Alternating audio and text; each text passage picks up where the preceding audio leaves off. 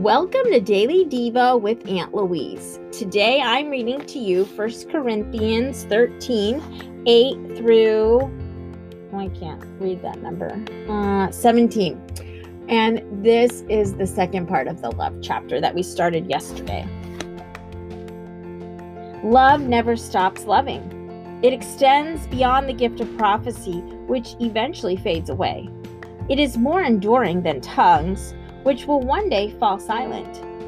Love remains long after words of knowledge are forgotten. Our present knowledge and our prophecies are but partial. But when love's perfection arrives, the partial will fade away. When I was a child, I spoke about childish matters, for I saw things like a child and reasoned like a child. The day came when I matured, and I set aside my childish ways.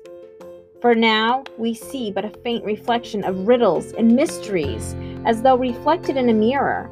But one day we will see face to face. My understanding is incomplete. Whoops, is incomplete now.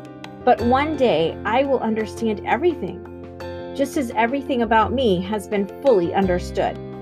Until then, there are three things that remain faith, hope, and love.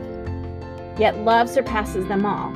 So, above all else, let love be the beautiful prize for which you run.